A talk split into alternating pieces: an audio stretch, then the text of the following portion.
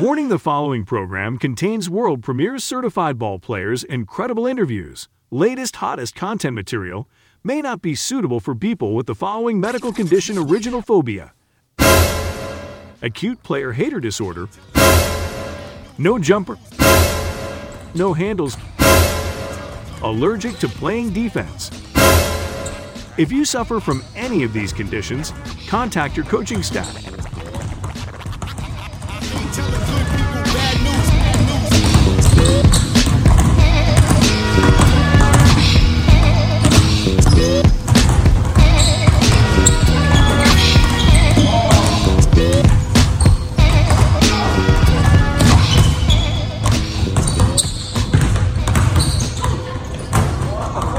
Welcome to License to Ball podcast, where certified ballers play. And now here's your host, Hip Hop.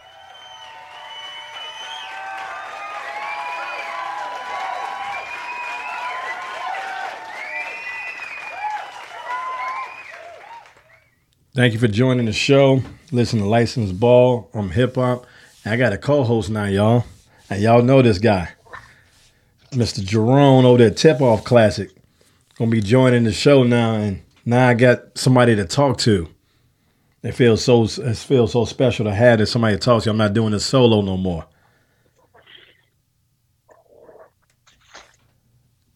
Yeah. Yeah, you uh, we can hear you.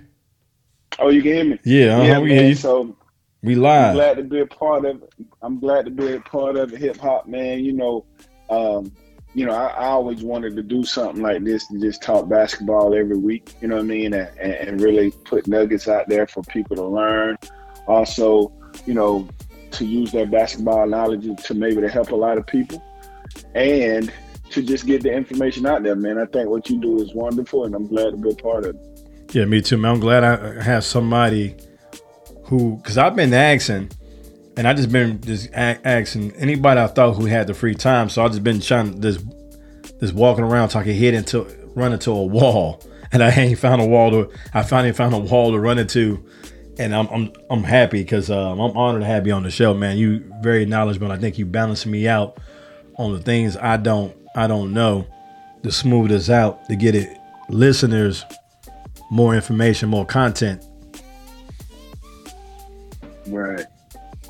Well, like I said, let's get it on. Let's get it on. Um, we we're gonna do today. We got on deck. First, we're gonna go into a little summary of what we have learned and takeaways. But on the show today, we're gonna talk about the event up there in Suwanee. We got a hoops scene. We got their event up there. We got our team Game Elite going down in the semifinals.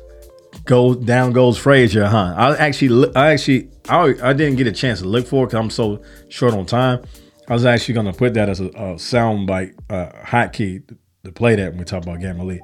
And then we got Sean's event on the radar, and then we're gonna do top performers, and then we have a interview with Caleb Wilson too about this first live period of July. and All that. So we got we we trying to get it jam packed and get you going for y'all, man. So let's go and start off with a just a little recap of what you we had learned from this first July period. You have you learned? Oh yeah, well, you know, uh, Hoop Scene actually had they their event was actually at the Atlanta Convention Center, the World uh, Convention Center down there by uh, Mercedes-Benz Stadium. Um, but okay, so you know, it was the first live period in July. Sean had an event. Uh, Nike had was in Kansas City. Uh, Adidas was was in uh, Spartanburg. Under Armour was at Lake Point. Uh, Sean had something out in Canton and you know best of the south which is hoop scene and NY the LA was down at the, uh, Worldwide Convention Center so uh, it was it was a lot of basketball this past weekend to be played Mm-hmm. Yeah, we can't be everywhere at once, but that, that that's the beautiful thing where I was in one opposite area and you was one opposite area, so we cover more stuff and have more content. Will make it so good, and I really feel basketball is in a good place, and it's kind of it's kind of scary because how prep we get these kids for basketball, and I'm looking how the country run. Like, man, there's really no excuse how the country's run because look what we doing in basketball. This could be done, but it's very organized and people figuring out is wait, we learning cheat codes, should I say? Right, right, right. Yeah, um, I mean, here, here's the thing: is basketball is one of those things where when you fall in love with it, man, it just it just gets you out the house. It gets you to the next gym, and you travel from gym to gym, and before you know it, you realize you haven't ate all day. Yep. mm-hmm. Yeah. The crazy thing about it, I can't contest all of this to this, but majority or more, a majority of my states I have visit because it's people saying about Herschel Walker is crazy. He said 52 states. It is 52 states. People don't realize that. He is correct on that. Puerto, if you go if you could go somewhere without a passport, that consider a state. It's a, considered a territory. You don't have to have a passport to go to Puerto Rico. He's trying to get them, but not to get on um, get sidetracked. I have been to 32 states because of basketball. So I've been a lot of states, some places I ain't think I would be because of basketball. So it's crazy. Yeah. Yeah, and, and not just that, man. You got um you got for me, my first plane trip was because of basketball. You know, mm-hmm. uh, in college, I took my first uh, college visit, and uh, never been on a plane before. And um, when I looked at it, man, I was like, wow, you know, just because I could shoot a basketball, I got to ride on the plane, and it was just it's a neat experience, man. But that ball can take you a lot of places.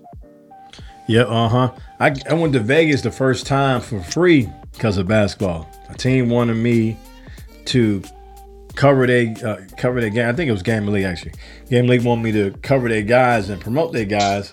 So when you're in the gym, you're doing this, and people see you. Other teams don't have they don't have what we have in Atlanta.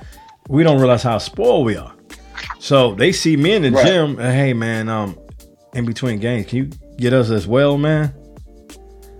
I'm like, sure, why not? And so they they work out deals all the time, man. It's it's real cool thing, man. It really is. Wow. Yeah, man. It's it's just you know I love it. I love the game.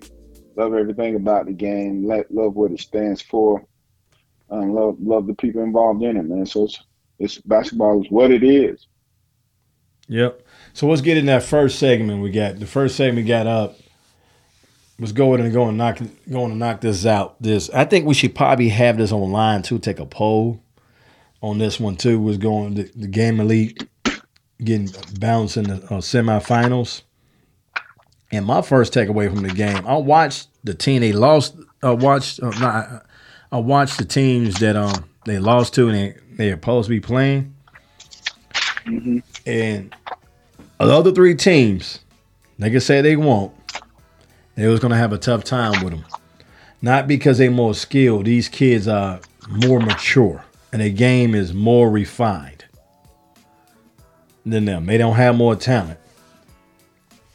And I think at home they've been reading the. This is what I think about the the poll. I think about doing. I don't know if they was reading the press clippings from home, how much everybody was bigging them up, and they went up there to Rock Hill and lost their focus a little bit. I don't know. Game was close. They actually had a ten point lead, lost lost the lead, and ended up losing by one. Wow. Wow. Missed a couple of free throw shots. CJ Brown missed a couple of free throw shots. He normally make his free throws, at least make one of them. And then you had Jace miss a layup. So it was crazy. Wow. Yeah, I mean, here's the thing: is like I, from what I heard, uh, Indiana Elite had a had a big man as well, mm-hmm. a big white guy. Um, that was pretty decent. Mm-hmm. Uh, and when you play guys from the Midwest, they they big shoot the ball well. You know, it's not just post up, but obviously they probably made Peyton coming off the, under the basket, given that the guy can shoot the ball well. You know, obviously, I, I mean, I wasn't there, but I'm just I'm so used to those Midwest teams that I kind of know how they play, um, and very disciplined. Uh, do what they're supposed to do. Uh, don't try to overdo it. Just handle business very fundamentally sound.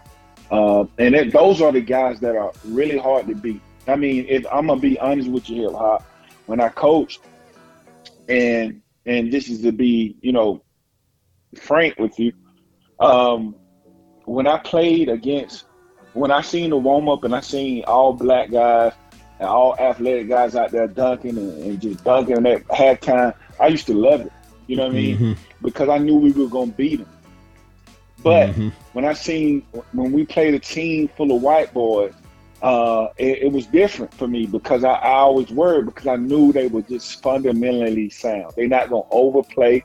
They're not gonna underplay. They're gonna be exactly where they're supposed to be. Not saying that they're more talented, but they're Mhm. more disciplined. I know exactly And what you're talking about. so, uh, and so, like, you know, you kind of run into that, and they're usually well coached as well. So, um, I, I guarantee you, some of that played a factor into uh, Game Elite and Indiana Elite uh, game. I can't disagree at all because the big one of the biggest thing I the the piggyback off what you were saying. A lot of these kids not gifted like some of these kids on Game Elite. They have no choice but play the game a certain way. Right. They can't afford to make a mistake because the game for the third place game, Game Elite played against team loaded North Carolina, and they were was a more same kind of version of Indiana Elite, but it wasn't as good. But they had to try to outsmart you and outthink you. And to Game Elite credit, they was having trouble with they they got a guy that is a eighth grader playing in he's gonna be I think he's a rising eighth grader playing playing playing up like three age group. Then they got another guy is a rising rising ninth on the team. And they actually they two guys. And they cra- I like to use the word crafty. And they had to be so do what they needed to do to be successful on the court. And one of the things I kept saying, you got to know your personnel. And that's one thing they do. They know their personnel, they know their strengths, and they know their weakness. Sometimes these guys are so talented and so athletic, they don't know their weaknesses. And so really their strength become their weakness when you don't understand it. Cause like the first half, the kid, one of their best kids, he's he's rising eighth grader playing on that team. And he they were You having talking trouble. about the you talking about the you talking about the Ellis twins. I mean the Ellis brothers. Um, Eli Ellis and his brother. hmm Um, yeah, yeah, yeah. I know exactly who you're talking about. and the little, the youngest one was giving the most fits. It, they started figuring out the older one out midway first half and realized he didn't have a right hand, so they they just sat on his right hip. The younger one's a little bit more crafty. You could tell the young one played with bigger bigger kids and people come when they coming in the hole, they knocking them down, and he's learning how to play with big kids and how to how to score. So a lot of times he'll he shot the ball so well, they were running him off the three point line out of control.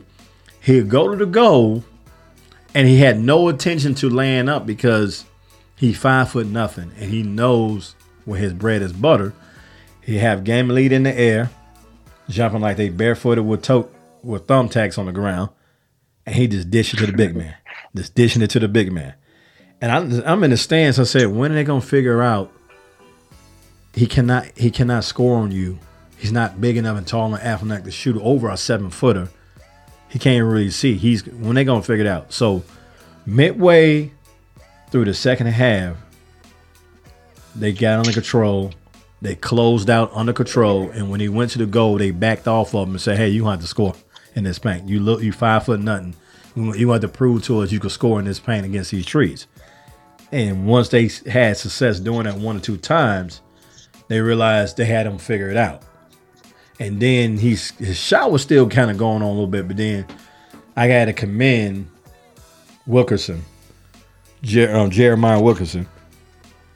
He requested check him for the last five minutes and shut down that kid. Wow, good stuff. Good stuff. Yeah, um, I think Jeremiah, man, Jeremiah's special. Uh, you talking about the Eli, Eli? Um, I mean the the, the uh, Ellis brothers from Mhm. North Carolina, Uh huh. and, and they're pretty good. They're young, and you know, overtime follow them. They played at Mount Ver, Moravian Prep, I Mm-hmm. think, in high school. uh, which is a prep school, and they travel the country playing some of the best teams. Um, and they just typical hard nosed, you know, Caucasian athletes, man. And like, um, I mean, they can play, they can really play. You know, it's still something left to be desired with me. I think they shoot the ball well. I think they go to the basket very well. I think they do all that very well. And and I don't I, I don't think they're that big. You know what I'm saying? I think they're kind of smaller guards. Um, but like when I'm looking at Game Elite, I see more of a team. With the Ellis brothers, I see more of a pair. And I think that's probably what end up doing the men at the end is that they only can really can, can uh, depend on those two. While Game Elite can get it from anywhere. That's exactly what happened. Exactly what happened. That's not pretty. That's exactly what happened. They big. He, well, one of my mentors will call him a stiff. They big, and the athleticism was killing. Him. Jace was ki- killing him. He is he is a muscle in the boards. He had a big game too. That I didn't know Jace could shoot the ball so well from the outside. I think he scored about eight points from the outside, and he was tremendous on the rebounding. Let me ask you this: So, how how did Big P play? They they had a guy that big guy stiff was yeah got size on him. He's about six ten, and he he weighed he weighed a lot, so he's real strong. So he could hold his ground. And one thing they was doing, they was doing. You could tell that they scouted Game Elite. They were scouting and they were looking for this game. The double was coming from the blind side, so whatever they had, whatever side he was looking, the opposite guy would come, and one of the guards would run up under him and try to tip the ball. So once they did it a couple of times, he was cognizant of that. So he was slowing down a little bit his movement because he didn't know where they were coming from. He he wasn't used to getting blitz like that. But he still finished the right. game with a double double, like 12, 13 points and, and about 10 rebounds. He still he still has some critical baskets at the end because the game was close. He still has some critical baskets at the end that help out help out the game. They start fouling. Now, um, let me look at this real quick because Indiana Elite did they have a tough semi game like um, you know Game Elite had that tough semi game? Sometimes that wears you down. And, oh no, they played Game Elite in the semifinal. They want to win. They, they beat Game Elite in the final four to go to the championship and end up winning the whole thing. So Indiana Elite won the whole thing. So when okay. Game Elite lost to uh, Indiana Elite, that put them in the third place game. So who will win the third place game? And North oh, Carolina team loaded actually lost the game at the buzzer to go in the championship against you Utah Utah's prospect. Yep. And they big. They're not. They don't. They are solid. This big team.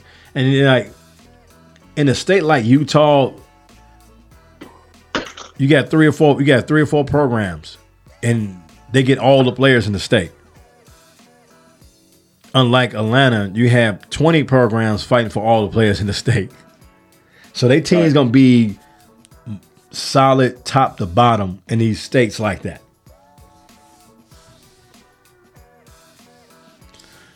All right, when we come back from break, we're gonna have we're gonna talk about that hoop scene event over there down there at the Congress Center. All right.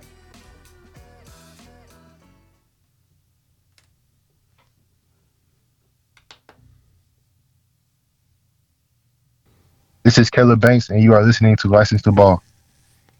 This is Trent Markwith with Relentless Hoops, and you're listening to License to Ball. This Coach Washington, head coach at Pebblebrook High School.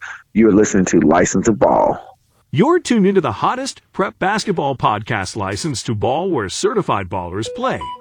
Leave us a rating and review. Don't touch that dial, dial, dial. Who am I kidding? This is the Internet Keep rocking with License to Ball, and now back with your host, Hip Hop. Yeah, now you still had that. Basically, the biggest event in America was what you said 60, Six hundred teams or sixty teams? 600 teams. 600 teams. I thought I heard correctly, but like, man, that's I might be wrong on that. Six hundred teams. My God, a lot of money was made in that event. My yeah, God. I, I mean, it's it's all right. So I, it's a it's a gift and a curse, right? Uh, Mhm. And just to be completely honest with you, without really uh, getting too far and you know, or, or really in the hating weeds. or sound like I'm sound like I'm hating. But it was just too much. It was too much. It's if you ever seen 46 courts in one place, It's and I'm gonna give overwhelming. you an example It's of, overwhelming. of what what it. I'm gonna give you an example of what it looks like. If you watch a movie and you see the uh, extras, that's Mhm. what basketball looked like. It was no main focus. It was just extras. And I mean, it was just like you're walking by and you just see games going on. It's so many games, and it seemed like an extra. They got one court where, um, you know, obviously it was a wood court, and they probably put their top players in there, like kind of like the showcase court. And that court was set up for college coast, but the other courts probably they wasn't. Um, and I know it's a lot really to try to do 600 teams. And so I commend them for, for putting on a great effort. And by the way, NY to LA and Hoop Scene partner up to be able to get 600 teams. So it's two actually big organizations that comes together to get that amount of teams. However, I think it loses a little something. And when you're talking about evaluation, when you have so many teams, that you can't literally sit down and evaluate nobody because everybody's playing right now. And it literally takes you 10 minutes to walk from one end of the convention center to the other one to be able to see 46 courts, man. I wish I could tell you like a whole lot about some individuals that that um that that tournament, but I can't I can't I can't say this. It was like extra. Um but Mid Pro Academy uh, was the best team there. Uh, they got a couple guys going Division One. Um, so I mean, that's the probably the highlight of it. But as far as like just bringing out individuals or, or talking about individual, I can't really say.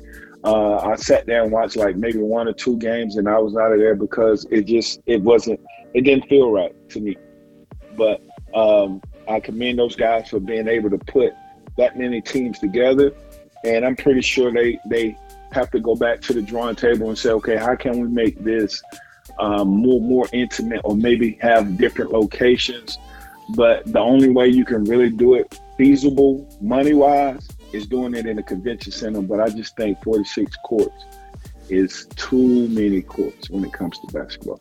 Yeah, I, I yes, it, could be very um, overwhelming. And then if you're not used to playing there all the time and going there watching games, I'm pretty sure some coaches and players got lost trying to find the court they're looking for because they all blend in. Yeah. It's like a maze.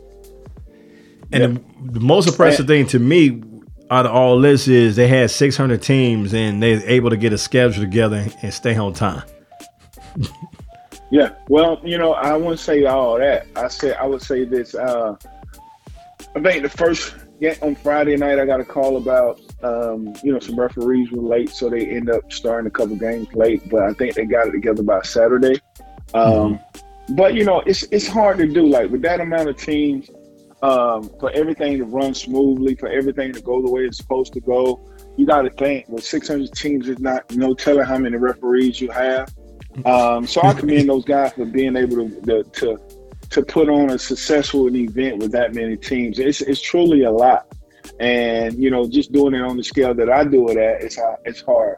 You know, and able to do it on the scale that these guys are doing it at is is truly commendable. However, I just don't think the feeling was there for me in order to enjoy basketball.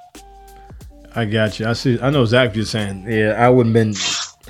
I wouldn't been too happy. That I don't like to fight and work to find players, and and, it, and it's and it's like how I set up what you telling me. I never seen. I never been inside. They were set up like that. So what you telling me is sometimes you might not know. what this this one of my cheat codes. I'm gonna say out loud to people, and I, I'm pretty sure I'm not the only one to do this.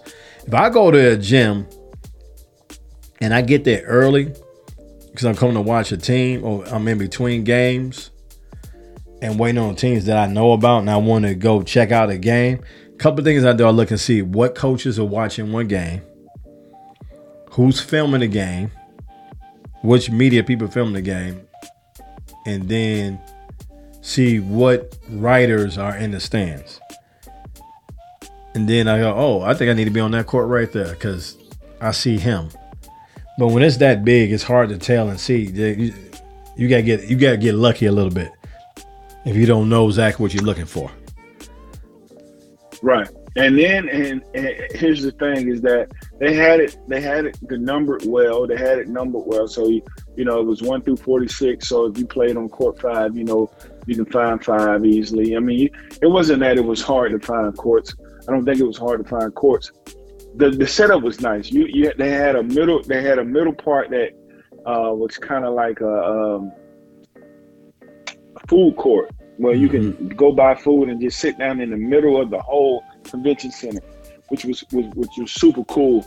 Um, and then, you know, obviously when you come in the convention center, they had it where banners were hanging, and so it, it looked real nice. They had it, you know, organized and stuff like that. And so for them to do that, I, like I said, I commend them. It just for me being a basketball person, it was really hard for me to sit down and watch a game because there was so many going on that it, uh, my brain was about to explode. and then, um, so I just had to leave, man. Like I wish I could have covered it better, but uh, I had to get up out of there. It was just too many games. But I commend those guys for doing a great job of what they did, and hopefully they made enough money in that. Oh yeah, I hope so. They did. It's a problem. Let's go in and segue into that to Sean's event. Sean does a good job running an event. I think he's one of the best in the business of running event events. He do it pretty much all year round. He has camps as well in the fall. So Sean really doing doing big things around the state. He actually branching out to other states now and doing on the radar stuff. So the guy's growing. Yeah, I, I- think when you look at it from, and this again, this is my opinion, and you can take it, you know, with a grain of salt. But as far as giving independence a chance to be seen by college coaches, I think Sean do it the best. Um, you know, he, he he matches up games that people, you know, what I mean, like the college coaches want to see. He try to put certain independents against other teams that he knows going to draw coaches so they can get a look. And the, the court was intimate. So when I went to um, when I went to Next Play 360, you know, you got uh, team breakdown playing. You got uh, this other team, and people might come see team breakdown, but you got this other team um, that's out of Wisconsin that's down there, and they get seen by those college coaches. And so what happened was, just like Hoop Scene partnered with NY to LA, Sean partnered with um, Recruit Look, and so they combined, and so you had teams from all over, from Illinois, you had teams from Wisconsin. Some of those Midwest teams was able to be down there. Some of the Midwest coaches who was following those teams actually came down there to get to see some of the Midwest teams, but they got to see some of the Southern kids as well.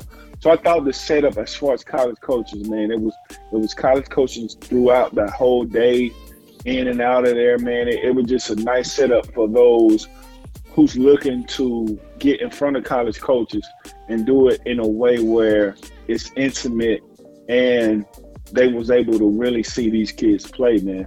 Um, one of the games I watched was uh, Atlanta's Express came over from from uh, Lake Point to play this team, uh, Illinois Jets. Yeah. And when Malcolm I tell Hill's you, team. uh, huh? Malcolm Hill's team. Okay. So yeah, so Illinois Jets, man, um, and they so uh, I guess they call themselves now starting the starting five. Well, they start with Stefan Castle on the bench, uh, the big white boy on the bench. Um, Amari Arnold was on the bench, and they were trying to get other people was looked, which is perfectly fine. But that Illinois team came out to play. Uh, they got. They got like uh, number two, Macaleab Rich, man, six six four. Uh, man, looks like a linebacker. If you've seen him, he looks like a linebacker. Like he looked like a high major division one linebacker, but he is still man. He did a he did like a a cross and was shaking everybody in their seats. And when I tell you, he puts you in the mind of Zion Williamson because he's so athletic, but he's he got he got a little girth on him. You know what I mean? Mhm, And so a wild like um, haircut, right? yeah, he got he got like not a wild hair. He had he had braids. He had braids. He had braids. So, um, but the kid was the kid was was was nice, and um, they had Darren Singleton who actually stood out to me too. They played well. Jalen Smith. So at halftime, uh, this this Nets team was up about five six points. They finally had to put uh, Stefan in the game, and I, I left before the end of the game. But it was a really good game. College coaches were surrounding that court, watching those kids play. Uh, big up to uh, you know Illinois Nets. Big up the Atlanta Express. Big up to everybody who played up there, man. I thought it was a great uh, atmosphere, great great uh, opportunity for these kids. Yeah, that's what's up. That is what's up. Yeah, Illinois Jets, a team that Malcolm Hill came from, played at University of Illinois. He actually signed a a contract with somebody just recently. I want to say the Bulls, actually. Wow. Yeah, for the at least for the summer league, I believe. He did, but yeah, that's that's a program that is a staples out in the suburbs on the on the west side of Illinois. So you get a lot of East St. Louis players playing on that team as well, and a lot of St. Louis fa- players playing on that team because St. St. Louis and East St. Louis two different cities. That's where a lot of their players Yeah. come from. But Yeah, and, and and again, that was one of uh, you know one of the teams that Recruit Look brought down, and that was one of the, better teams. And um, yeah, I'm, I'm I'm looking at him now, and that's the guy. He got a little wild hair, but he had it braided uh, that one time. Now I'm looking at him. He, it, seems like he played with Bradley Beal for some part of the time as well. Because I'm I'm looking at him now in the, in a EYBL uniform with Brad Brad Beal on. Um, but the kid, the kid was was just you know very active, very athletic, um, played well around the perimeter and in the post man. But it was a really good game, and- both both teams was very talented. Yeah, Sean, I mean, Sean going. I don't know his vision in the future, but he going the right direction. I tell you that now. Yeah, I think you know Sean. The, here, here's the thing about Sean is that Sean has been doing this for a long time, and when I tell you a long time, even when I was coaching, which was got to be like, man, what ten? At least more than ten years ago, probably like more like fifteen years ago. Mm-hmm. You know, Sean in that same gym, Sean put us against. We were one of the best independent, and Sean put us against CP3 with Harry Giles and, and all those boys on it, man. And we lost. We lost by two points. We lost by two points, and we were playing up. We were 16 playing 17, and we lost by two points. And just giving us that opportunity between him and Damian Key out there in Augusta, man, who uh, who kept us playing uh, against top teams and and put us in great situations to succeed. You know, Sean has been doing this for a while and do it at a high level to the point where you know he has that respect when it comes to um, results. You know what I'm saying? When you're talking about results and like if it weren't for Sean and Damian, you know what I mean, I don't know how many looks my kids would have got. Damian but because Key, they last yeah, in the past. but because but because they place these kids in certain situations and if you ball out, you're gonna take care of yourself. You're gonna always come back to Sean because you know he put you in that situation. So again, man, I commend Sean for what he does. Um, you know what I mean? And he continued to do it at high level. He got these relationships with these college coaches and he give you an opportunity to play basketball and do it on a high level and get recognized while doing it. Great, great, great uh, platform. the, the number one thing I like about Sean is his relationship with everybody. I haven't heard. I- I'm, everybody has their haters. I haven't heard one person say they don't like Sean. That's the crazy thing about you know it. what? It, it's crazy. It's it's crazy because it's hard to. You can't. Mhm. because the guy is just he's just a cool dude. You know what I'm saying? Like it, it, you can't. It's like you're not gonna fight somebody that you go up to the fight and they ain't even like on that. You know what I'm saying? Like yeah. it's like it's, it's different. You end up changing your whole mood, and it be like this dude is the coolest dude in the world. Like he just the he just cool. You know what I'm saying? So Mhm. like, um, he don't give you that. He don't give no bad energy back. You know what I'm saying? No. Like he don't give no hate back. Like it's hard to hate somebody that don't give you hate. You see what I'm saying? hmm and he don't put that out there. He don't put hate in the atmosphere. He don't come like if you call him, he'll call you back. He might he might disagree with you. He might say some things that he don't uh, uh, like, but it's Mhm. not in a hating type of situation or a bad situation. You know what I'm saying? Or an aggressive situation. It's Uh-huh. always just cool, calm, and collected, man. And it's hard to hate a guy like that. It's just truly hard to hate a guy like Mhm. and then, you know, if he can look out for you, he will. And so, like those guys, you know, you you you, you cherish. You know what I'm saying? Uh-huh. And so, like, um, you know, I think that's why you know Sean does so well because he know how to build those relationship. He has no negative bone in his body when it comes to dealing with people, man. And, and, and you know what I'm saying? Can't nobody really say nothing bad about it. If you do, you're a hater. You know what I'm saying? I'm gonna keep. If you do say Yeah. something bad about him, you're a hater. Uh-huh. Exactly. Yeah, I look forward to going to this we're, in tournament. same, we're in the same field. We, we we're in the same field. You know, we both do events, Mhm. and so, you know, but we people don't know this. We always talk. We talk before events. We talk after events. We we we bounce stuff off of each other. He asked me for an advice on certain things. I asked him for advice on certain things, and that's what we do. We people try to put us against each other and say, "Oh man, you know, Sean," da, da, da," and beat me, Jerome. Da, da, da. I don't I don't go for it because I know Mhm. who Sean is. So it's like, man, listen. Anytime Sean need me, I'm gonna be there. You know what I'm saying? Mhm. And vice versa. So I, don't get all into that, man. He does well with what he does. You know what I mean? I'm different than Sean, and I do well at what I do. So you know what I mean? Let's just keep it at that. Yeah, most definitely, most definitely. Let's get in. We'll segue into these top performers. Give me two people that stock is raised that college coaches paying more attention to. Some of the American most wanted. Uh, Jeremiah Wilkinson. Um, he played. Okay, so Jeremiah. Uh, I was talking to Lance um, this weekend at Shun event, and I didn't know this, and he he, he put it on my mind to, to. I mean, he wanted me to know this. He was like, "Man, did you know Jeremiah and Peyton played for me last year?" And I'm like, "What?" I'm like, hey, "They played for the Stars." Like, "Yeah." I know Peyton played for the Stars. I didn't Mhm. know Jeremiah played for the Stars. Mm-hmm. It was to the point where he wasn't as recognizable, you know what I mean, as he is right now. Game has changed. Game changed. The guy is playing unbelievable. He's super explosive.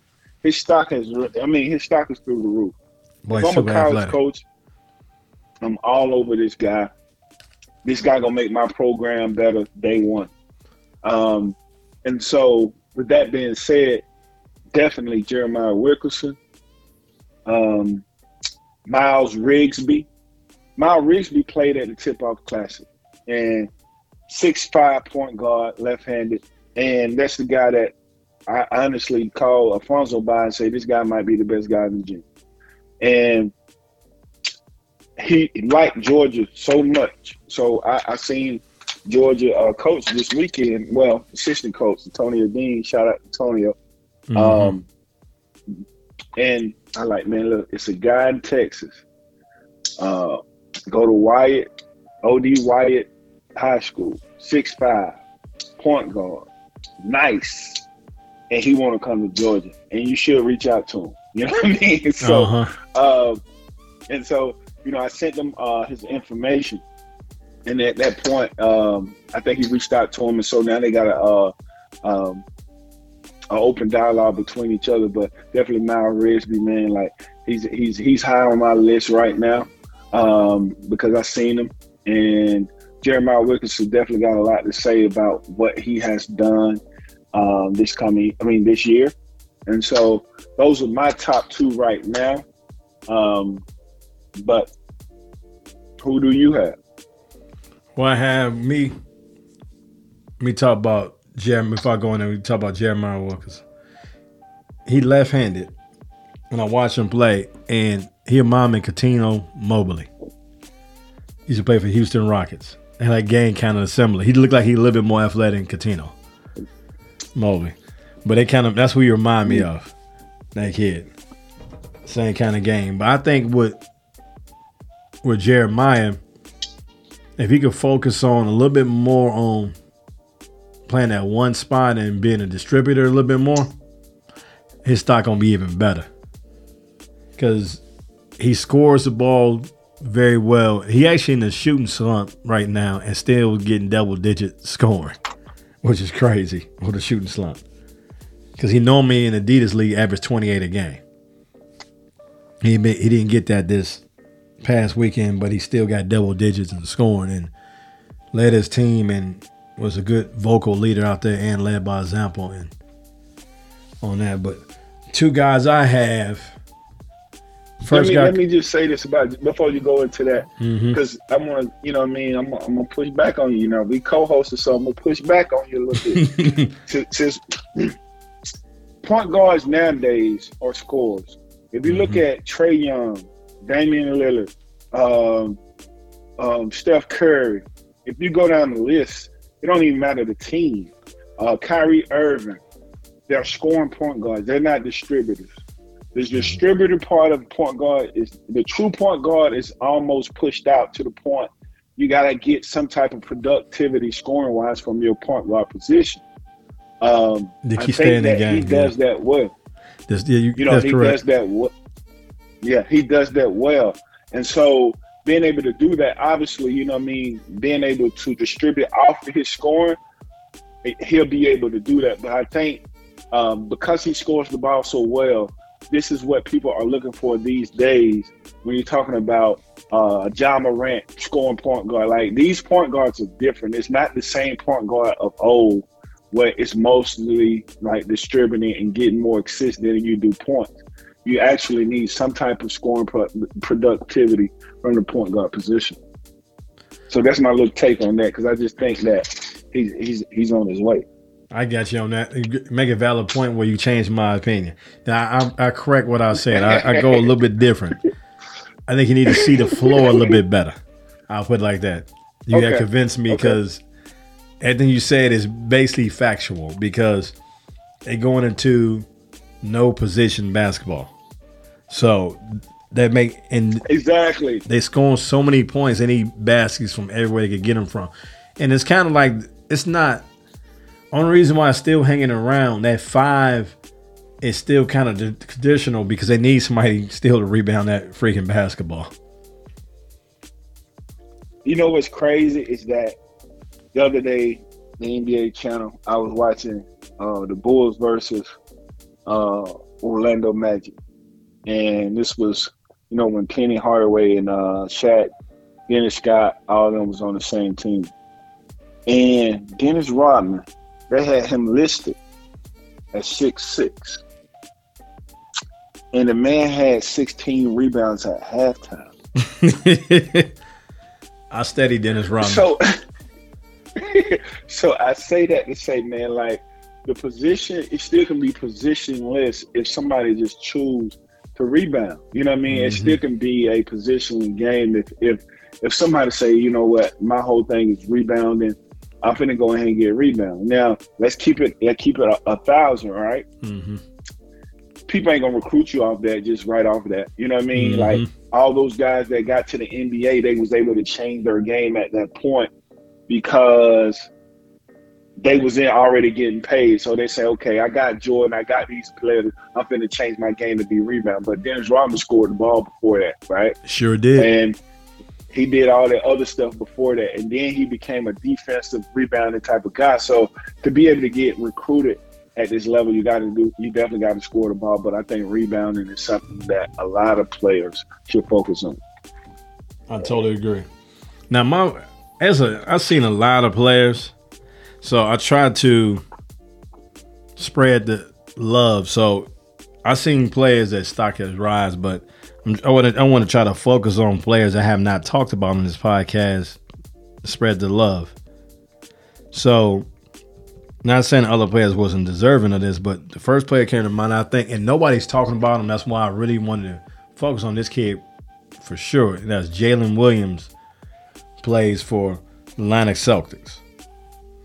The six seven six no six nine kid. They big. I like how I like how that kid plays, and he having a he having a big month. I think he's really coming into his own and getting used to his body, getting used to his teammates playing. He had a very good Yeah. weekend.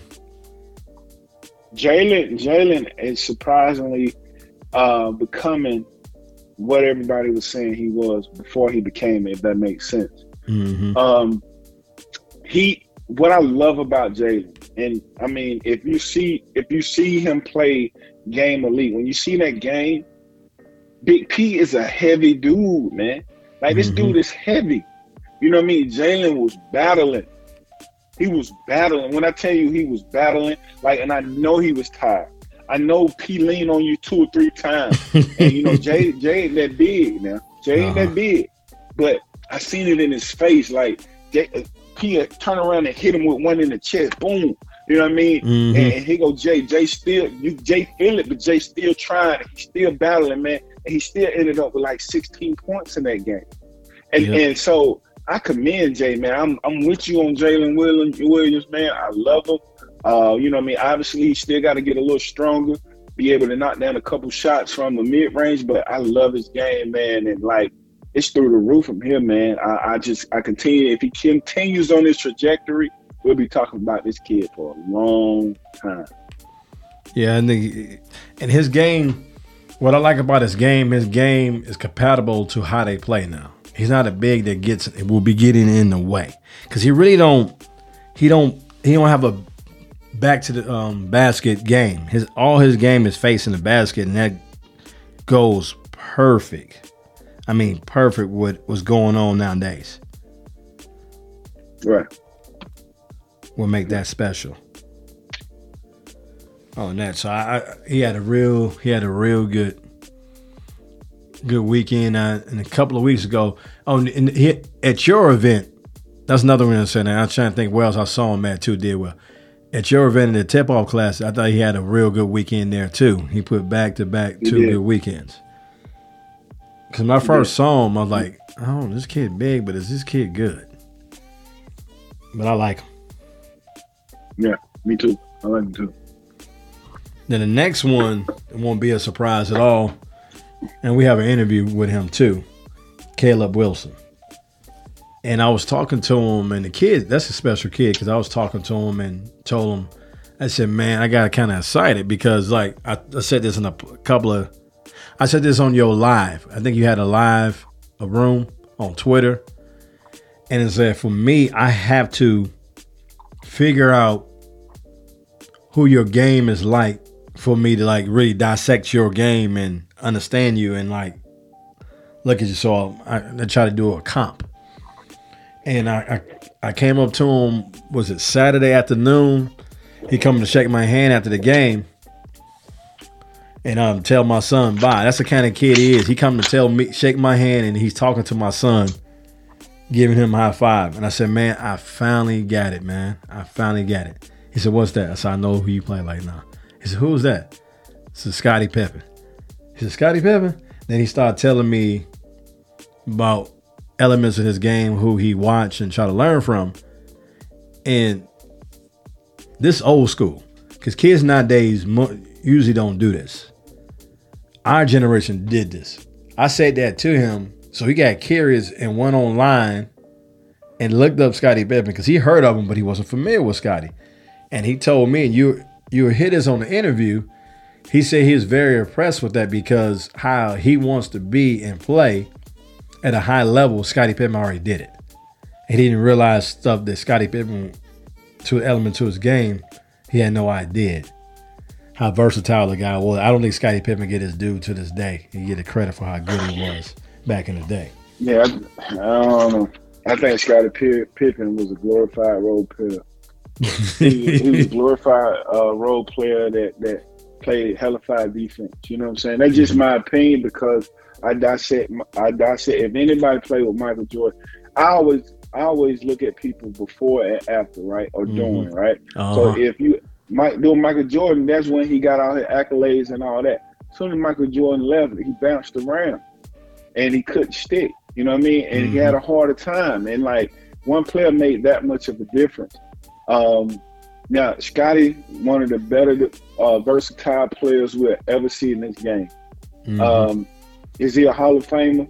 Yes, he's a Hall of Famer. Could he he check the best player on the floor? Yes, he could. Could he? Yes, he could. But just like when Phil Jackson, I don't know if you've seen this now. I'm a Bulls fan. ref- I'm a Bulls fan. we Bulls gotta fan. always reference the, the, the documentary that came out, Mhm. right? We gotta always reference the documentary that came out, The Last Dance. Mhm. I don't know if you've seen him go pout when when they said they're gonna draw out to play with Toni Kukoc. He didn't want to get back in the game. And he refused to go back in the game. And Toni and Toni Kukoc ended up hitting the shot. It was you the right I mean? move Like- then. I agree. It was the right move. Here's the thing. Here's the thing, here, and this is what we got to understand. Our coaches know us more than anybody else. We as fans, we look at the game and we think we know players and we try to break down players, but those coaches are in the room with you. They they they on the road with you. They they eat with you. They know your character. They know everything about you. Why did this dude drop a play for Toni Kukoc in a situation like that? Like he knew something that we didn't know. And so I just say that to say I look at the tangibles and intangibles in in the situation. I think Scottie will go down as one of the, the better defenders of all time. But I, it's just hard for me to say that, you know what I'm saying, like he was just looked over because I don't think he was. I think he had the greatest player to ever lace him up on his team. And hip hop, if you played with the greatest player to ever lace him up on your team, you might be in the Hall of Fame. I think to push back on that now on Scottie defense, what I'm saying that on, and we doing what's what's the word I'm looking for? I guess a hypothetical because he didn't hypothetical in his prime. He didn't get to be the man on the team to really display his skills. I'm not saying he would have won championships. I'm not saying he would have got six championships with somebody else being his sidekick. But in his prime years, I don't think he did. I, we, he didn't. He didn't get the chance to show if he could or couldn't do it. Be the dude that he glimpsed and showed when he played with Jordan. If that makes sense. Okay, so Scottie Scottie Pippen and me, I'm gonna give you a, a, a modern day comparison. Scottie Pippen to me is a Klay Thompson. And what I mean by that is that Klay is great defensively. Klay Klay gets a lot of buckets. I mean, they talk about Klay like nobody business, right? Mm-hmm. And but I think Klay by himself would struggle, right? But Mhm. because Curry is there, Klay thrives. You know what I'm saying? And he thrives well. Now, if we've seen this year, he still struggled a little bit, but he's he's a great defender. He'll check the best player, and he'll make shots to the point where he's mentioned in the same breath as Steph Curry because of how well he plays off Steph Curry. Do you see a person like Klay Thompson running a team? Nah, he don't. Nah, I don't see that. And then on that, I I, I didn't even, in the today's game. I can't think of another player that I understand, and that's a perfect comp how you say that. But he can't handle the ball, and I don't think he see the floor like Scottie see the floor. But other than that, yes, yeah, I see what you're saying. I don't see I don't see Klay Thompson. Klay Thompson never showed me no like glimpses of he could run a team. Klay Thompson showed me he's a perfect one A or one B, however you want to call it, And that's the same thing Scottie showed. on that. So, yeah, I, I got you. We're going to get on. I'm going to. I'm, it might be because I'm a Bulls fan and I can't see through the uh, see through the weeds. But Scottie showed some over some game that I ain't never seen Klay do. On that, No, no, he bet. Look, listen, I just use a modern day comparison. Now, when it comes down to like, if I had a choice to choose, it'll still be hard because Klay Klay shoots that motherfucker that, that, that jumper like nobody's business on the three pointer. But I think Scottie was long and could defend one through five, and that's the difference. I think that Scottie possessed that Klay don't. But I just use that as a modern day comparison. That's fair. That's fair.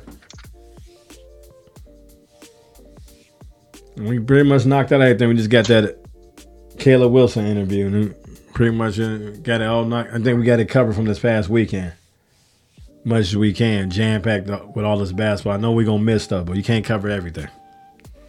Can't cover everything. Yep. But uh, let me see who the um. Yeah, man. Oh, let's the, the uh, Georgia Stars. So shout out the Georgia Stars qualified for Peach Jam. So um, you know it's two years in a row the Georgia Stars qualified for Peach Jam. Um, I look forward to seeing them play down in Augusta.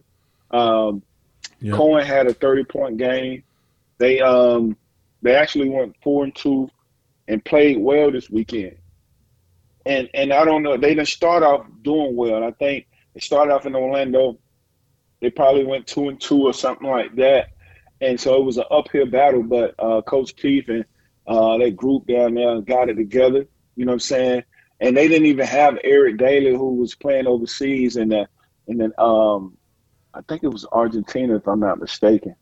Uh, and he made the USA uh, U18 uh, Daly. Eric Daly did, and so I, I don't know if he's gonna come back for Peach Jam. If he do, that'll be a a, a, a wanted addition. Mm-hmm. Um, but with Coen Carr, RJ, I seen a dunk when RJ dunked on somebody. Um, at Robinson, those guys played well this past weekend, so we'll be remiss if we didn't mention you know, congratulations to those guys who gonna go out to Augusta to represent Georgia uh, in the Peach Jam. Uh, and I'm looking for them to actually, you know, surprise some people and, and come up with a couple wins and, and, and, see how well they do. Yeah, most definitely. Yeah, I'm glad that's a good that's a good look because we kind of forgot about the Georgia Stars. That's a good thing. Yep. No, we got on that that Caleb Wilson interview. All right, let's hear it.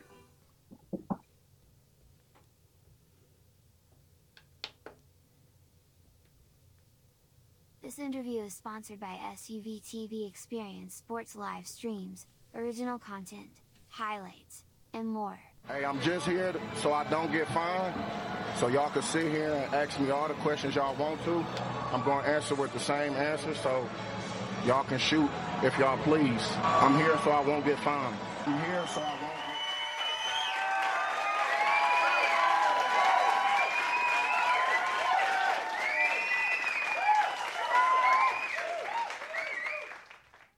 We got Caleb Wilson on the line, one of the best ninth graders in the country playing up, having a real good July. I think he's having a real good spring, matter of fact. How you doing, man? I'm doing good. How about you? Doing all right. Can't complain at all, man. I've been watching, and one of the things we're doing is people have stock is on the rise. And it's a lot of people stock on the rise. But I think you one of the players with a stock on the rise. Even you're a ninth grader, you being recruited more like a 16 and under going into their junior year on that. So you're getting buzz. You're getting a lot of buzz that you normally wouldn't get as a rising sophomore, man. So let's talk about that a little bit, man. Let's talk about your rise to success this year. Um, so I, I, I would I would like to say just just to really introduce myself or kind of talk about my story. I, I, I think I think I wanted to get really good at basketball during quarantine, even though that was a minute ago. I said to myself that I want to be an elite player during that time period. So during that time, I decided to work out in the mornings, two days, three days, and it took a long time for those results to come out. Like for me to be as good as I am today, so just a lot of work. That's what really helped me get to where I am and I'm just gonna keep working so I can keep getting better. That's what's up. That is, that is what's up. So you did, so you just took it upon yourself to make your game what it is. Yes, sir. I talked to my dad and I told him where I wanted to be. Because before quarantine, like I said, he used to have to force me to work out. And now I'll be in his ear asking, can I get to the gym? What I got going on today? Am I working out this morning? Just things like that because I want to get better. I don't want to fall off. I don't want anything to happen to me where I slow down. Do you think your height and how tall you are and how fast you're growing kind of it just as much as it helped you, it hindered you too with your coordination while you was going through that process? Yes, I'm yeah, I'm still growing right now, but it definitely did hinder me because like my sixth, seventh, eighth grade years, I was really trying to get used to my body, similar to what I'm doing now. But this this high school season, I've been doing weights and things and doing yoga and stretching because I, I am still growing. So I feel like I have to do certain stuff like stretching and doing squats to get my legs stronger and push-ups and sit-ups to get my core stronger. So I can stay in this kind of mobile state that I'm in right now with my movements. Got you. So let's talk about your recruiting a little bit. What some schools have contact? I just saw today on social media you retweeted something about you got another offer today. I did not get another offer today. Oh, okay, you didn't get an offer today. You just got some interest today. You got to get some interest. Yeah, I did get some interest. I got interest from Florida State, uh, Georgetown, uh, Georgia Tech, schools like that, South Carolina, and I think that's it. But most of those interests really just came from what I did this Adidas session because I stood out.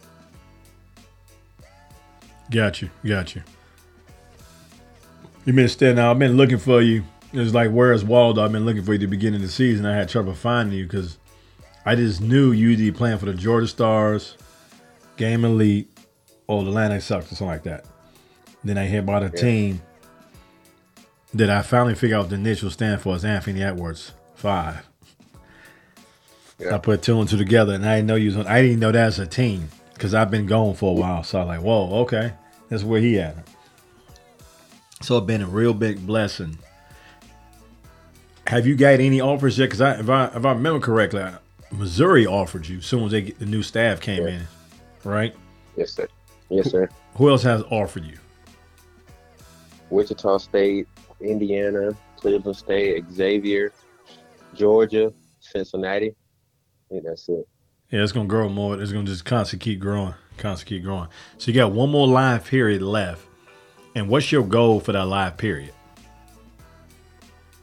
I mean, to be completely honest, at this age that I'm at right now, I really don't focus on offers. I just focus on displaying my skill set to scouts and just coaches to see where I compare. Like, I love to look at highlights like Jayson Tatum when he was in his sophomore year, which is where I'm about to be, and things like that to see what they look like. So I just want to, I just want to keep getting better. It's not even a thing about like coaches and offers and things like that because at the end of the day, you can have 30 offers but not be the best player on the court. So I don't really have a goal for offers at this point right now for this next live period, like you said. But Mhm. I just have a goal to keep getting better and to stand out wherever I go and wherever I play. Mm-mm-mm. You know who you? Can you take a wild guess who you remind me of? How you approach the Mm. game? Yes, Scottie. Nah, I don't know him personally, and I never really interviewed him, so I don't really exactly know how he take the game. But Jaylen Brown. Yeah. That's kind of what Jaylen Brown would have said and have said, but in his own words. But yeah, let's get on that Scottie Pippen thing. And that's, I, and I and I like you even more and more. The more I talk to you, and the more and more I talk to you, the more and more I'm very impressed with you. It's very hard to impress me. I don't, I don't know if people realize that. I might like your game, like you, but your mm-hmm. overall game, I'm in, when I get impressed by that's I think that, ma- that means a lot and says a lot because I usually don't get impressed by a lot of players. I just like that game, if that makes sense. Yes, sir. But what really impressed me about you, two things you said. and We said on another podcast. I don't know if you heard it, where you said I- I'm gonna paraphrase. I don't want to take your words out of context. You could correct me when I'm wrong. You said, I think you said something about I hate camps because at camps you don't play the right way and they don't play team ball. So I really don't like camps. And Yeah, when you yeah, that's exactly what I said. okay, That's what I said. and I was like, whoa, and, I, and then you surprised me with that. And I, I like to hear that. That was ear candy. And then when I told you about Scottie Pippen, because like a lot of people on a lot of, a lot of these players, they be trying to compare other players too. They actually play more like Scottie Pippen than, than the players they try to compare him to. But they just didn't see Scottie, so they understand. His son plays nothing like his dad. Nothing. Yeah, Can't hold a candle to his, his daddy was that good in eighth grade. But he got Yeah. he got he getting a check right now. But I told you about Scottie, and you went back and did your homework and watched him. And what did you come to find out? I mean, he was just an all-around player. Like that's what I really want to be.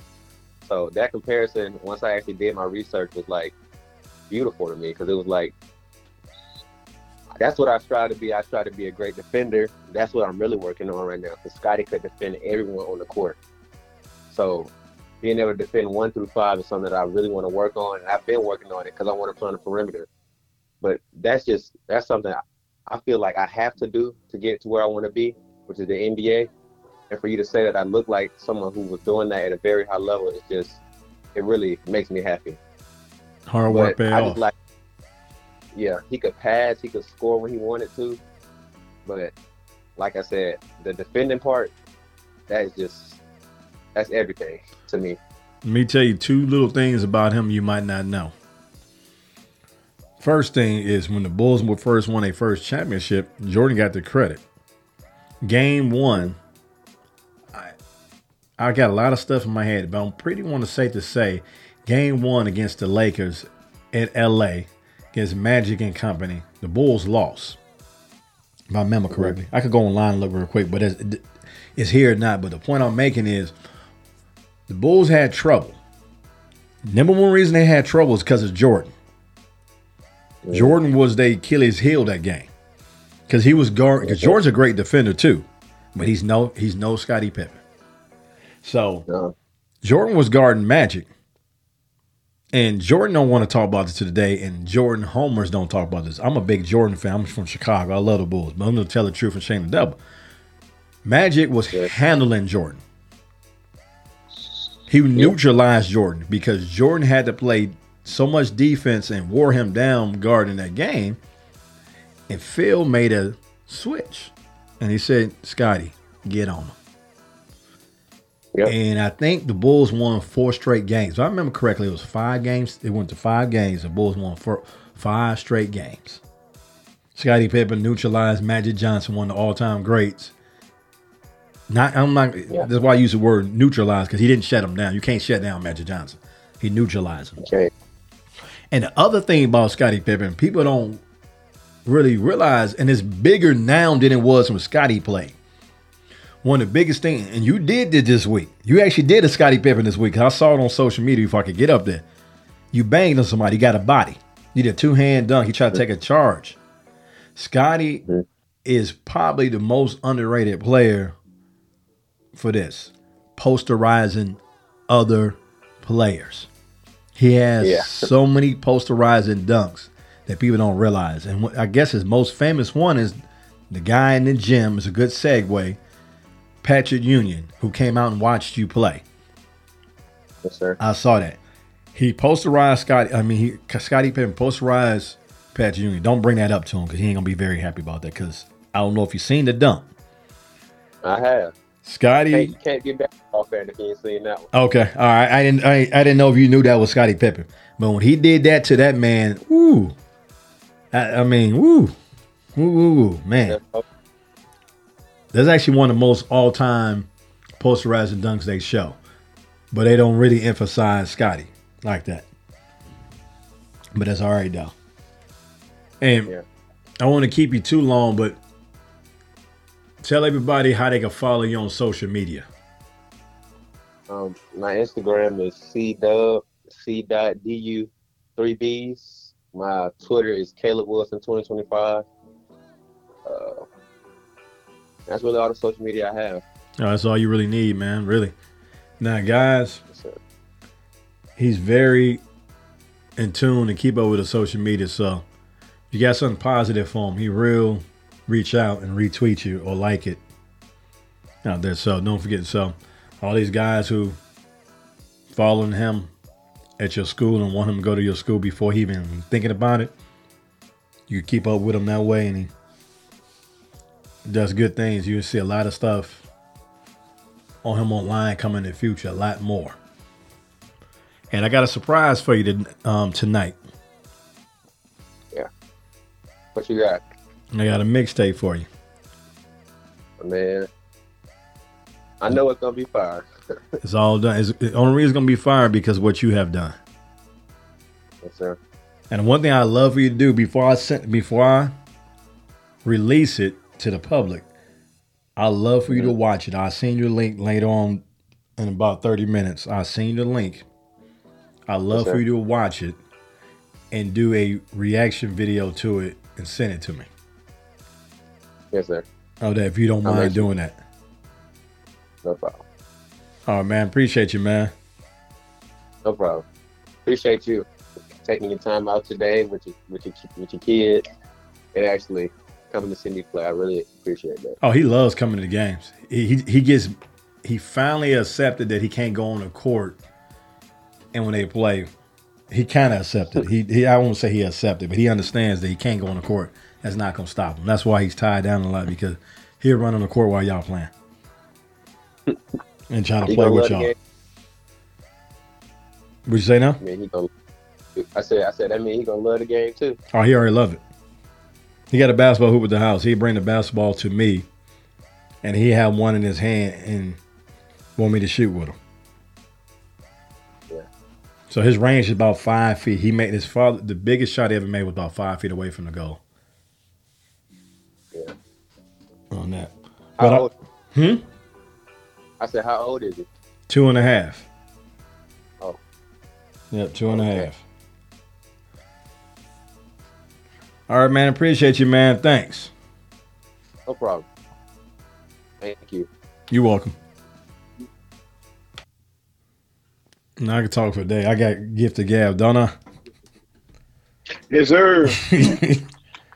but but that's that's good stuff. But you know, you know how at the end of um, what's that show on ESPN with Wilbon and what's his name? oh, Pardon the Interruption. Oh, the errors. Yeah, you know how. Yeah, so so we got we got we got we got to do, we got to do this real quick. Uh, the Lakers won the first game. Michael Jordan had thirty six points.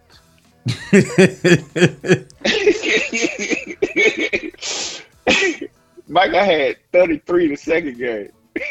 Michael had 29 the, the, the fourth game. I mean, the third game. 28 and then 32. When did when did Magic? I'm trying to figure out when Magic Wore him down. did something. that's why he the all, that's why he the all time great. See, hey everybody, I don't have no ego. See how much this man is contributing to the show already. He fact checking me. He already he's adding content to the show. I stand corrected. Now I will s- I will say that uh, will, I will say this in the last game, Pippen had 32 points and 13 rebounds. This is what Pippen had. Pippen played his butt off throughout the series. Pippen averaged 21 points a game, which is amazing, and he probably checked Magic the whole way. So that's what Scottie Pippen does. He's he's a defender stopper and he do everything else, which makes him great. He averaged in that series. Listen, listen to this. And this is what makes Scottie Pippen great. He averaged 9.4 rebounds a game. Yeah, I'll, just round it up to ten. Yeah. So if you want to round it up to 10, he averaged 20 points, 21 points. He averaged 10 rebounds a game. But that killer, the Black Cat, averaged 31 points a game, seven rebounds a game, and a 12 6 a game. two steals. Wait, no, I'm sorry. He having more steals than Scottie. So he averaged three steals a game and two blocks a game. It's crazy, man. I gotta go back and watch those tapes. I taped every Yeah, I single mean, game. It's, it's wow. No, it's it's just amazing. I think people forget the level that Jordan played at in this situation, and and they don't even remember his defensive his defensive prowess, right? So mm-hmm. like, he's the he's one of the only guards, and you can look it up. That average, I mean not average. He's one of the only guards that had a hundred blocks and a hundred steals in the same year. Go look it up. yeah. I'm gonna say it again. A hundred blocks. Hey, put it like this: LeBron is six eight and never done it. Yep. The man, uh, listen, you don't care who playing or whatever era you say he playing in. The man had a hundred blocks and a hundred steals. Yep. It's different. All defense first team. Multiple times. I mean, the man just different, man. I don't like the blasphemy that coming out. I think today, Ja Morant said something about um, he would have cooked Jordan or something like that. Like I don't think people understand Yep. who the black cat was, and I get it. It's so far removed. People Mhm. know that they don't have access to it. They're not watching it. But the man was a killer. And, and for the record, I'm not a I'm not a Michael Jordan fan. I hated him. You know what I'm saying? But you respect him. I just know basketball. I Mhm. hated him because he was so great. My favorite player was Penny Hardaway, and I hated Jordan. Jordan, he couldn't like Jordan. Man, come on, man. I mean, this man was so dominant. Everybody knew at the beginning of the season who was gonna win. And they didn't even tip, they didn't even look. They didn't even tip the ball up. Think about going through a ten year span because it could have easily been twelve championship. Yep. But like, imagine going through a ten year span with who you know was gonna win, and couldn't nobody do nothing about it. Cause when nobody that that you know what I'm saying, like that's domination, man. Can't nobody do that now. Because if you if you clearly that good, you should be able to dominate for a decade like he did.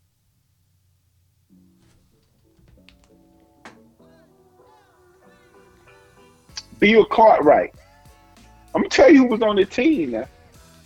Stacy King, Mm-hmm.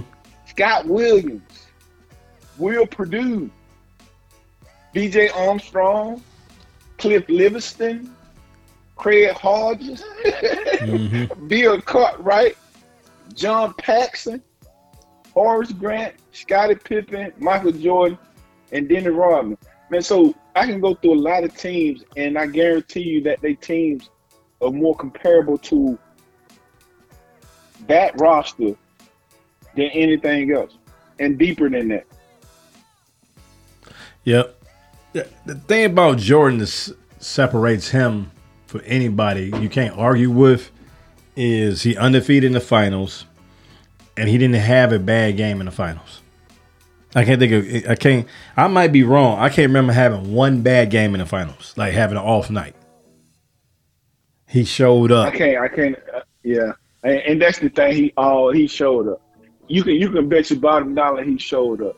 And one of the one of the things that really got me when I watched that documentary uh, Last Dance is when he had the damn baseball bat and he was chewing on the cigar and he was doing it like this and say, "It's easy about for somebody to talk jump when they up, but how about talking it when you zero to zero? And he, he took that, he was just doing the bat like that, man. It came out and killed these folks, man. Like, I don't think people understand, man. And again, you know, every generation is different, but the kid was just special, man. The man was just super special. I get it. Now, let me say this. He's a fucking asshole off the court. He's an asshole. You know what I mean? I seen a kid try to get his picture. He's like, no. Like he put the camera down. You know what I'm saying? Whatever, Mhm. whatever. You know what I mean? He's an asshole. So that he is. He's an asshole. But when you talking about on the court, he the best to ever lace him up, man. Mhm. But it was good ass. We had some good content today, man. I think we had some good content today. Oh, you just you read my mind about that because we on closing notes. I just think about how it was the first show and how you felt about it. Man, I felt pretty good, man. I think you know, uh, you know, I love to do research too, man. So I love like this type of this stuff that we're talking about now, and being able to look stuff up and talk about it, and, and like um, you know, giving people a little background of, of like different players and like um, you know, you might have a favorite player come up like people don't know about Craig Ehlo. They don't know what he did. They don't know about uh, Jeff Hornacek. Some of them might do. Some of them might. You know, not, he a coach. That's all they know. They don't know he played. right, right. he the coach You know, of the like, Knicks. and I think I'm not, is he the coach or not? I think. Yeah, I think, think t- talking about those stuff is good too. Uh, but like given the situation, man, that Caleb, Caleb, put it like this, man. That interview was amazing. The kid is well spoken. The kid is very, uh, very, very humble, um, and- very respectful. Um, Mhm. and if anybody can do nothing but cheer for a kid like that, I just hope and pray that, um, you know, people won't look past the kid when it comes to him and his stuff because we know that, you know, he's not making all the decisions when it comes to where he play and how he play. Uh, we got some other people that, that come into that. But however, as far as the character of the kid and who the kid is, it's amazing, man. That's my first time ever really hearing him talk, man. So I appreciate your hip hop for putting that out. I thought it was a good interview. That's what we that's what we here for, man. Next one we're gonna interview them together. The next person we're gonna we're gonna tag team the interview, ask some questions together. Hey, Les. All right, everybody, appreciate you listening. You can find us on all major platforms. Like and subscribe and share, retweet. Appreciate Also, everybody let me listening. say- Let me say this too. Uh, so if, you, if all your basketball needs, you can also go to hoophustlers.com. We got national rankings. We got our top ten, who we seen. Uh, also, top events in the country. We follow those. Follow us on Instagram and Twitter, uh, and even on YouTube at Hoop Hustlers. Uh, and, and we appreciate you. So every time me and Hip Hop do this, I'm gonna give y'all that shout out. Make sure y'all follow Hoop Hustlers and do your thing. Yep. Check out the documentary he got on on YouTube as well. Yes, sir. The Golden Peach. All right, till next time. Peace. Peace.